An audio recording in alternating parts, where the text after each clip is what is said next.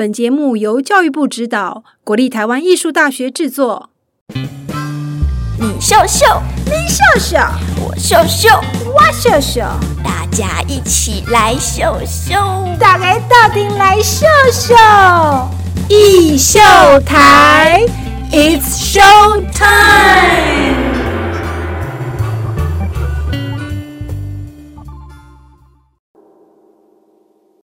Hello，欢迎收听艺秀台 It's Show Time，我是主持人王维轩 Vivi，我是慧珊。那上一集的内容非常精彩嘛，今天我们又再次的邀请到了我们的魏武营艺术总监简简文斌老师。是，那我们在上集听到了简文斌总监放弃了在德国终身职，而跑回台湾魏武营工作，并且呢分享了他成为总监的心路历程。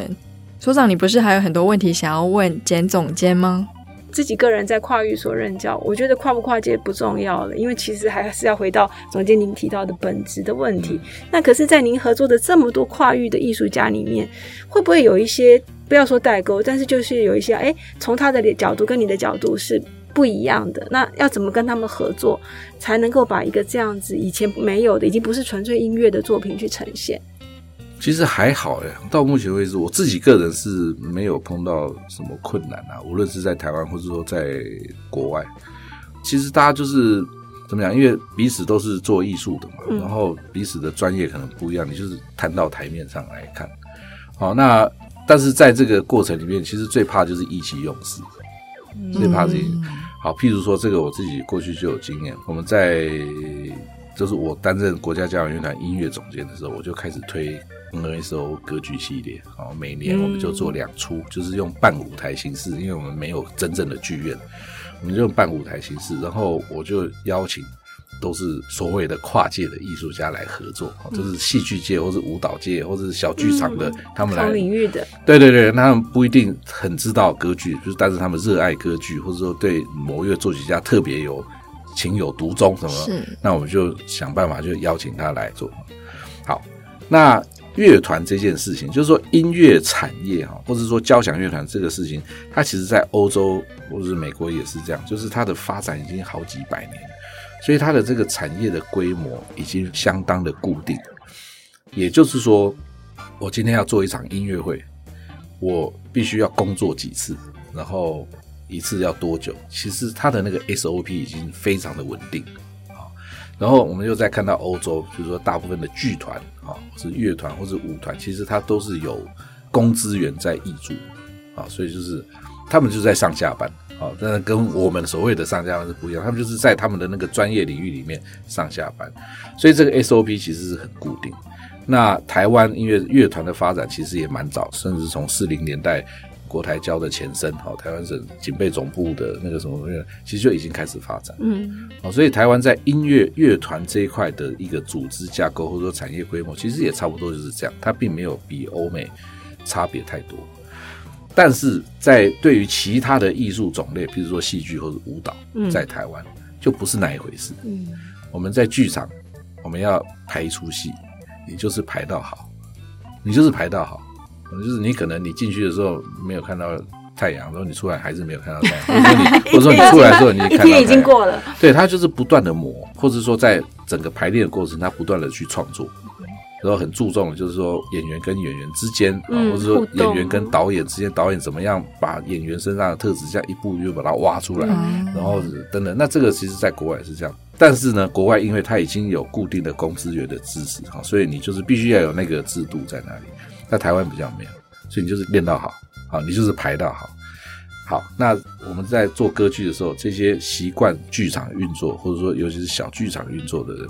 碰撞到这个已经有就非常坚实基础的产业规模，就是交响乐团。是我一天只能工作多久？对，那我时间到就走的。对，那种他们 对他们会这样啊。走了。那我听说哈，就是我不是第一个，就是在我之前更多的前辈，比如说 N 那时候刚成立的时候，他们第一任的常任指挥那个艾科卡先生，嗯，他就曾经就是也是因为他们那个时候要做一个跨界的一个演出，那也是剧团的人就不谅解啊，你为什么你还没练完你就走了？就说那乐团说我要下班了，对啊，所以就是这个东西。嗯，当然会，因为我不知道嘛，好，所以我们两边就要说，哦，原来你们是这样，哦，原来你们是这样，所以我才讲说，最怕就是意气用事。你就会开始在那边五四三，你就会看那现在更方便了，现在有黑特剧场，对啊，直接在上面我不爽就上去直接开骂了。对，但是其实这个东西其实纯粹是不知道，有时候你骂是为了保护自己，要掩饰自己的不安或是怎样怎样怎样，这个都情有可原。但是我是说，我们在做跨界的时候，其实就是最要避免就是大家意气用事啊。还有对于北宋，然后说，然后就说，那明明其实这是两个不同产业之间你要去磨合，嗯，所以就是说，偶尔会碰到这样子，或者说，其实他们也可以马上理解，只是第一个那个反应说啊，那那个就很有趣。而且我听说有一些像戏曲演员，他们都习惯呃不看指挥，因为文武场的乐师会跟着他们，而他们跟呃交响乐团合作的时候，都又要看指挥的棒子，所以好像这些也会有一些冲突，到底是谁领导谁？也没有嘞，其实就是说以我的立场，就是作为一个指挥，套一句那个什么政治上的口号，就是为人民服务，指挥真的就是为大家服务。是，但是其实你想要的东西，其实你是可以。藏在这个下面，是那我还是为你服务啊。那你这样子讲，我就想到我第一次做的这个跟传统戏剧合作的，就是《快雪时晴》。是啊，我我们就是很那他你就知道他是不看的。对，那个金湖或者说那个文武场就是跟，好就是跟，好。那我能做什么？我当然跟啊，因为这个是不用说的，因为我一定要跟，因为他是在台上，观众看的是他，是，所以你一定要跟。嗯。好，但是你跟之后，你就会抓出一个心得了。好像我就很喜欢，可能是因为自己从事歌剧指挥这件事情，所以我很喜欢，而且也习惯去观察一些细节。好，比如说每一个唱歌的人，你怎么吸气？哦，你就是说你吸气以后，你什么时候把你的声音发出来？每一个人都不一样，所以那你就要去拿捏这个东西。就是有些人会习惯，比如说吸，然后他会稍微停一下，然后再 再出来。嗯，有些人就是吸，然后就就出来，或者怎样怎样，就是他都有各有不同。那这个对于我来讲是一种乐趣，就观察都好。那我都要跟嘛，但是我跟跟我跟出心得了，然后我就会就像人家讲说摸猫要顺着摸，对，顺着。但是你摸得让它爽了以后。他就会听你的，所以你一定要先跟他啊！你是跟他以后，然后我就可能会抓到那个东西，然后我就会先跟着他，然后等到下一次的时候，我就会可能在这个过程里面，我就会比较强势一点的时候，他就会跟着我。好，但是这个东西，这个东西没有办法写成教科书，这个完全就是经验上面，就是你必须要去感觉，你必须要去很认真的去看。好，那我们有很多指挥，他指挥的时候，他就是我们在国外是讲说，反正是头就是埋在谱里面，因为他是一直在看谱，他说他完全没有跟乐团的团员有互动，有跟歌手有互动，那这种都很可惜。嗯，哎。所以难怪人家讲这个领导的那种特质是具备的，因为他跟人的人的沟通也是很重要。那在这个地方就想请教总监，如果我们中小学的小朋友他也想要走指挥，不管是业余或专业，就是想学一学，那可是通常一个小朋友或一个中学生大概也就是自己的那几个乐器，那他需要去学习其他乐器吗？然后才能够懂得去把他们整合来指挥他们吗？其实指挥很简单，你看 YouTube 上面也有影片，五岁。可以指挥啊，他就是跟着指嘛。好，那学习乐器哈，像比如说我们呃，事实上我自己在维也纳的时候，我也是被要求你一定要会弹钢琴。好，那这个是有原因的，因为钢琴就是键盘乐器，是唯一在所有的乐器里面。少数你可以很完整的同时发出好几个音的，嗯，和声的，对对，而且是真的是同时，像比如说弦乐，我也可以拉什么和弦，但是它都会有一点点前后，对，因为它乐器本身设计的关系。那钢琴，因为我们有人有十个手指头嘛，所以你同时发十个音是没有问题。那这个跟交响乐团的特性有关。好，那交响乐团，我们一个乐团里面，它不是只有一种乐器，它可能有十几种乐器。所以你可以在作为指挥，你在学习这个作品的时候，你可以在钢琴上面帮助你去理解我这个纵向的啊，就是我这里有多少个音，那我把它同时弹出来，诶，它的效果是怎么样？好，所以具备演奏钢琴的技术是会让你更容易去准备你的功课。啊，但是他并不是说啊，你会弹钢琴就一定会指挥，不不一定是这样。像呃，像陈秋正老师，他过去其实他就讲，他说他好像有人问他这个问题，他说他不认为每一个指挥都要会弹钢琴。那事实上，在历史上面，我们也看到有很多指挥，他根本就是从弦乐器或是管乐器转过去的。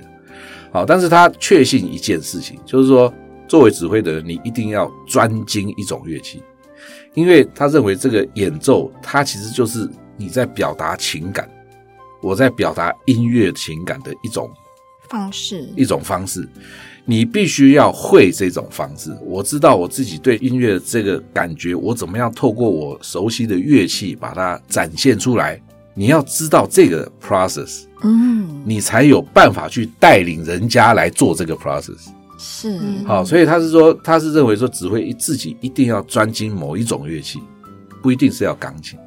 那我觉得他讲的还蛮有道理。我觉得指挥很重要的是，因为他要领导大家。如果指挥自己都不知道自己要什么，那他也很难去跟团员说我要什么样的感觉。对，那刚刚听总监这样讲，因为诶十年前有一个日剧叫《交响情人梦》，是是，那个时候我们都看到那个男主角就是常会放着 CD 在那边练指挥。那像这样子的练习，对于例如说现在还是国中国小的小朋友，我想要练习音感，如果是模仿那样的方式，是有帮助的吗？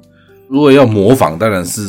你就是模仿嘛。但是我想，我觉得说随着年岁，或者说自己接触音乐的经验越来越多以后，可能大家就会慢慢发现指挥。并没有那么简单啊！指挥其实很简单，就是你手会动，其实就可以指挥。好，之后你知道那个大家熟悉的一些模式，比如说四拍怎么打，五拍怎么打，三拍怎么打，其实你就可以指挥。是，但是等到你越年长，然后你经验累积越多的话，其实你就会体认说，其实指挥不是一件简单的事情，因为其实那是一种责任。是，那是一种责任，你必须要善待你眼前的这些团员，你要善待作曲家，然后。更不用说你要善待观众，哎，哎，我们来帮小朋友问一个题目，就是为什么指挥一定要指八十个、一百个这么多人的大乐团？为什么小型的室内乐就不需要一个指挥在那边嗯带领他们？因为不需要啊，因为就像我要外带一杯茶，我就手拿着就好，啊，但是我要外带六杯，我没有办法拿，所以我要一个提袋，哎，我要一个提袋，或者有那个架子来一起放，对啊。我们在三个人、四个人的时候，我们彼此好，比如说我们三个，我们讲好来剪刀石头布，啪你就出来了。嗯，那你今天要是二十个人，来，我们大家一起来剪刀石头布，啪，那可能就不整齐哦。它不整齐的几率比较大啊。哎，那为什么再来帮小朋友再问一题？那为什么有的指挥有那根棒子，有的没有呢？有差别吗？这个一部分是看自己的习惯，好像比如说我自己就经历很多阶段。一开始我当然也是觉得哇，拿指挥棒多帅啊，那 个就像那个西洋剑那样子，哇，这样这样多帅。后来就觉得说，嗯，好不方便啊。哦，一开始是觉得太长，然后我就开始拿那个环保筷 啊，免免洗筷，免洗筷。然后后来又进阶到环保筷，就是那个可以拆成两块的因为那个你就可以决定用更短的，还是要长一点点的。然后我也有经历过没有。用指挥棒的，嗯，好，这样子。那然后后来，我最近又开始又回来，就觉得说，嗯，有一个棒子在手上的感觉，就是我自己会觉得比较舒服。哦，不是说因为在后面的人看不到，所以要用那根棒子让后面的人知道你的意思。实际上也是这样。我之所以会后来又变成又开始用。不管是多长的棒子啊，也是因为我在德国也有有一场演出，反正我就有一大段时间我就都没有用指挥棒哦，就包括在担任 N 时候的音乐总监的时候，就我有一次在德国就演出一个什么，好像是波西米亚人吧，哈，普契尼，我在演出没有棒子，嗯，结果刚那一天不晓得是怎么样，反正就是灯光有什么问题什么，休息的时候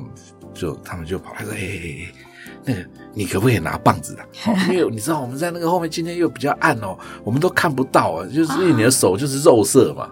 那你看是不是什么指挥棒？它要用白的，而且它还是有会亮的，它是用那个玻璃纤维，但是它要反光，就是要让大家看到。看得到。对。我说好好，那我也觉得说，嗯，对，好，然后我就开始就拿，又是免洗筷啊，还是 还是那个环保筷，因为它那个上面其实也会涂一层那个，然后它在很暗的地方，比如说乐队池那个灯光一打，其实它会亮。我就我又拿起来，我现在看一下他们那个，看到 哦，原来如此。那如果老师这样的话，合唱团的指挥为什么就比较少拿呢？呃，因为合唱团，我们仔细去看合唱团，他在怎么样指挥在做指挥，其实他的手势跟一般乐团指挥的手势是不太一样的。好，我觉得他有的时候他是在抓人的心，或者说直接抓人的横膈膜。你现在给我吸气，然后这样，哎，然后我要怎么样？就是透过他的动作嘛，他要让看到的这些演唱者。你也唱过合唱嘛？嗯，就说就说啊，比如说啊，你的共鸣要放在头啊，或者说你这边肚子要撑着啊，或者他比较注重说要要去哎，对对，而不是那在乐团里面，他比较是有点类似，就是说一个指引大家的明灯这样好，所以你就必须需要比较大多数就比如说四拍，你就一定要是乖乖的这样四拍这样说，这样让大部分的人都知道好，我现在进行到这里了。了解，原来合唱跟管弦乐团的指挥有不一样。对对，你仔细去看，他们动作都都不太一样。是刚刚总监这样形容，我就想起以前学合唱那个横膈膜被抬起来的感觉，还有共鸣要怎么放。他们都常常会这样，这样说这样。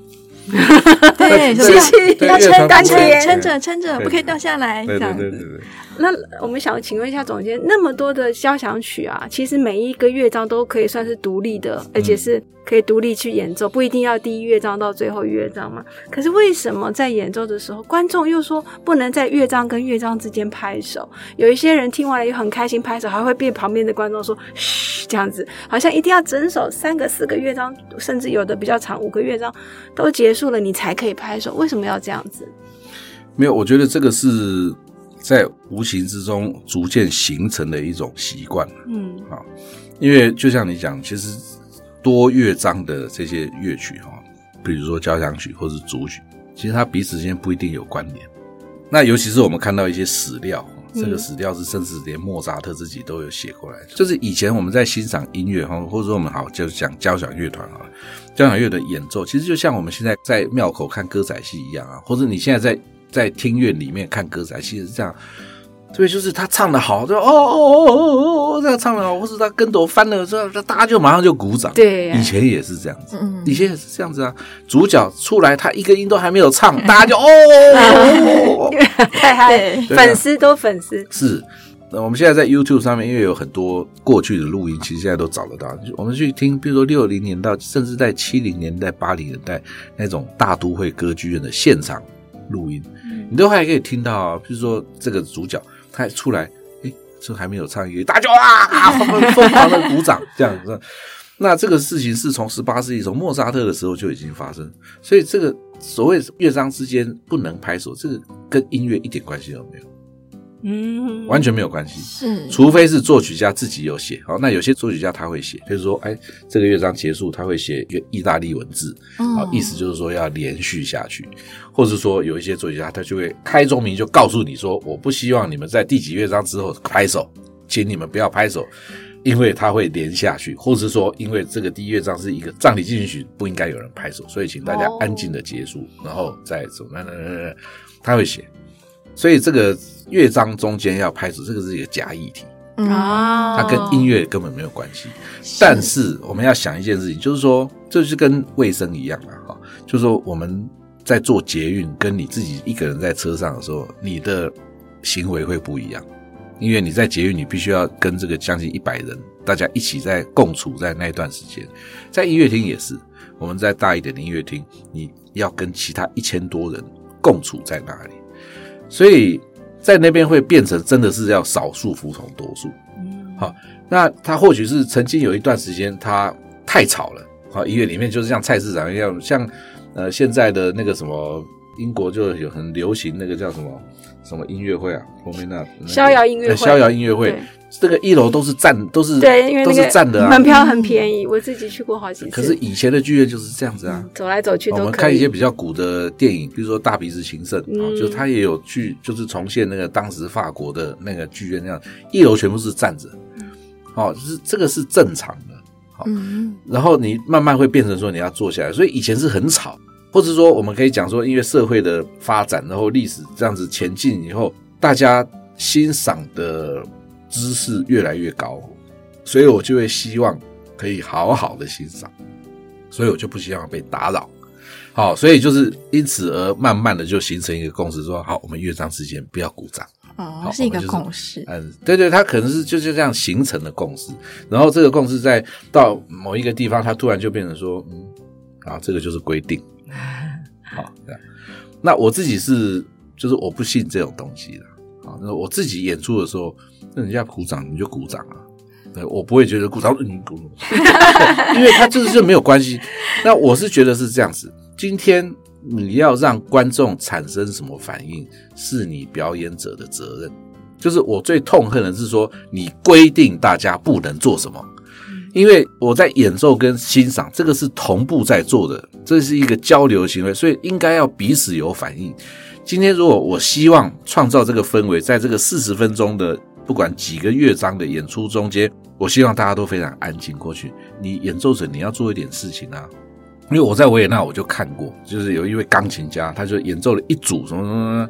但是他会用一些方式，会让观众觉得说，哎，我现在不要鼓掌，虽然曲子跟曲子中间没有关系，我现在不要鼓掌，我等他。哦，就是他可能会就是一些姿势，或者说他透过踏板，或是怎样怎样的，或是手势，或者怎样，就是应该是你要负责营造观众的情绪啊。这个我觉得应该是要推崇的是这种精神，而不是说我规定你不要给我鼓掌，因为啊，你就人家拉的就那么好嘛，你就真的是太你都憋不下来，就是啊，太棒了，你就是鼓掌是很自然的事情啊。或者说，我是在听到你那，你拉的太烂了，不是？这个其实听得出来，就是有时候那个整个乐章这样，包括我自己指挥，有时候指的很烂，这样说啊，结束以后就听到这样，那我就说，哎，好啦，好了，好了，拍一下，拍一下，好，辛苦，辛苦，好啦，继续下去，继续下去。那我觉得说，这个就是一个你让人家发泄的时候嘛。嗯，那除非说今天作曲家他有不同的想法，他比如说他会认为就这样子。或者说你自己演奏家自己，我好，我我希望去打造一种氛围，让观众去可以有机会去领略到说，哦，这个作品它是怎么样设计，第一段是怎样，第二段怎样，之后我们中间都不要被打扰，是吧？然后那你就要做一点事情啊，好像比如说我们比较有经验，呃，林兆亮老师，嗯，好，或是胡乃元，胡乃元，他们在演奏之前，他就直接，他很直白的就告诉观众，好，他说我们接下来演奏这个曲子，这样，这样，这样，这样，这样，他会讲一个理由，一个原因。好，所以他就会请观众说：“我们今天在乐章中间，我们不要鼓掌啊，请大家去感受啊。比如说这个乐章跟这个乐章中间的，我觉得这个就是一个负责任的艺术家的态度啊，就是对今天我们大家一起来完成这个东西，而不是说今天你叫一批人像机器人一样，因为它被规定，它被设定成是说乐章中间不能拍手。嗯，对，哇，这个想法。真的很多教科书要改写了，因为我知道有一些教学手册啊，或者是建议怎么去认识古典音乐的那些文宣啊或手册，有时候都会特别教小孩子们说乐章中间不可以拍手哟，这样子。哎，我们今天听了文斌总监的话，就了解其实那是一个约定俗成的，它并不是一定要这样子。对，它不是一定要这样子。但是我是觉得说，就是现在其实真的需要宽容了。啊，就像我刚刚讲说跨界的时候，你不要意气用事嘛。其实你是真的，你要宽容啊，就是你要知道，尤其是现在我们这么多，好，我们就讲到现实面，这么多场馆，我们大家都在拼命的去开发新的观众。对，那你难免，你无可厚非，你观众的欣赏艺术的经验其实落差很大，所以你没有经验的人进来，跟你常常在跑这些地方的人进来。他对于他要看到的东西，不管是音乐或者戏剧或者舞蹈的作品，他的感受还有他怎么样去处理这个感受是不一样的。好，所以最常就是说啊，很棒这样，如果那天这样，这种就是是小自己常常看你在棒什么？对对对，对对，或者说鄙视的眼神，或者去骂说这个关这个中间不能拍手，你不知道。啊，之后那个人家没有经验，就是说哦，他碰到这种，他觉得说哦。呃，这个这么难，我还不能拍手，好，那我下次不要来。对，就是说，你在这个场面，当然这个是需要共识的，啊，是真的是需要共识，所以约定俗成，它也并不是一件坏事，而是说，如果说今天我们这个音乐厅就是盖在一个地方，就是全部都是很严肃的人，他们都会去听听。好，那你当然你就会严肃嘛，很自然就是庄严肃穆的感觉。就是，但是我今天你盖在一个比如市场旁边，像那个 Covent Garden 那样，这个像什么？它其实就是一个很很活、很活的一个状况。那我相信，在那个状况下，其实观众的行为也会不一样。这让我想到，其实这几年台湾的不管是戏剧院或是音乐厅，很流行一个东西叫做导聆。嗯，就是他们会在演出之前就先跟观众们沟通好，然后其实也是为了想要平衡大家观影的那个经验可能比较不足嘛。是是。所以不管你有没有来过，我先告诉你这些，因为我的那个乐曲是怎么样处理，所以总监哎，请大家不要鼓掌。我觉得就是一个地区慢慢成长。而且导聆某种程度上好像也是在先教育或培养他的观众群的一个动作，对吧？是啊，是没有错。但是这个东西其实它功效有限，因为导聆它不一定就是你要看每一个表演场地，它不一定都可以在演出的现场来做，因为演出现场来做其实效果最好。对。哦，那但是你如果说，譬如说在魏武营好了啊，那因为它场地设计的关系，我们都是在外面做。所以它效果有限，比如说我们音乐厅，它可以做一千七、一千八百观众，你导林你再挤再挤也不过两百个人，好，所以其实它产生的影响还是有限。但是来听的人，你就会说哦哦，等等等等。那我们现在就是每一个场馆或者说主办单位，他们其实会知道说啊，如果今天是一个很严肃、不能开玩笑的，然后之后他就会用广播的方式，哦，就是在那个须知广播完以后，他就会另外再请大家什么什么等等等等。我想从孩子们的立场，总监，您会不会觉得说，如果我们从小学，因为艺秀台是佛这些小学、中学、高中端的学生们，他们如果有这样的习惯去跟人家合奏、合唱，是不是对他们未来跟人际关系的处理，或者踏入社会以后跟人家的合作精神，也是会有帮助的呢？哦，当然一定有啊，一定有。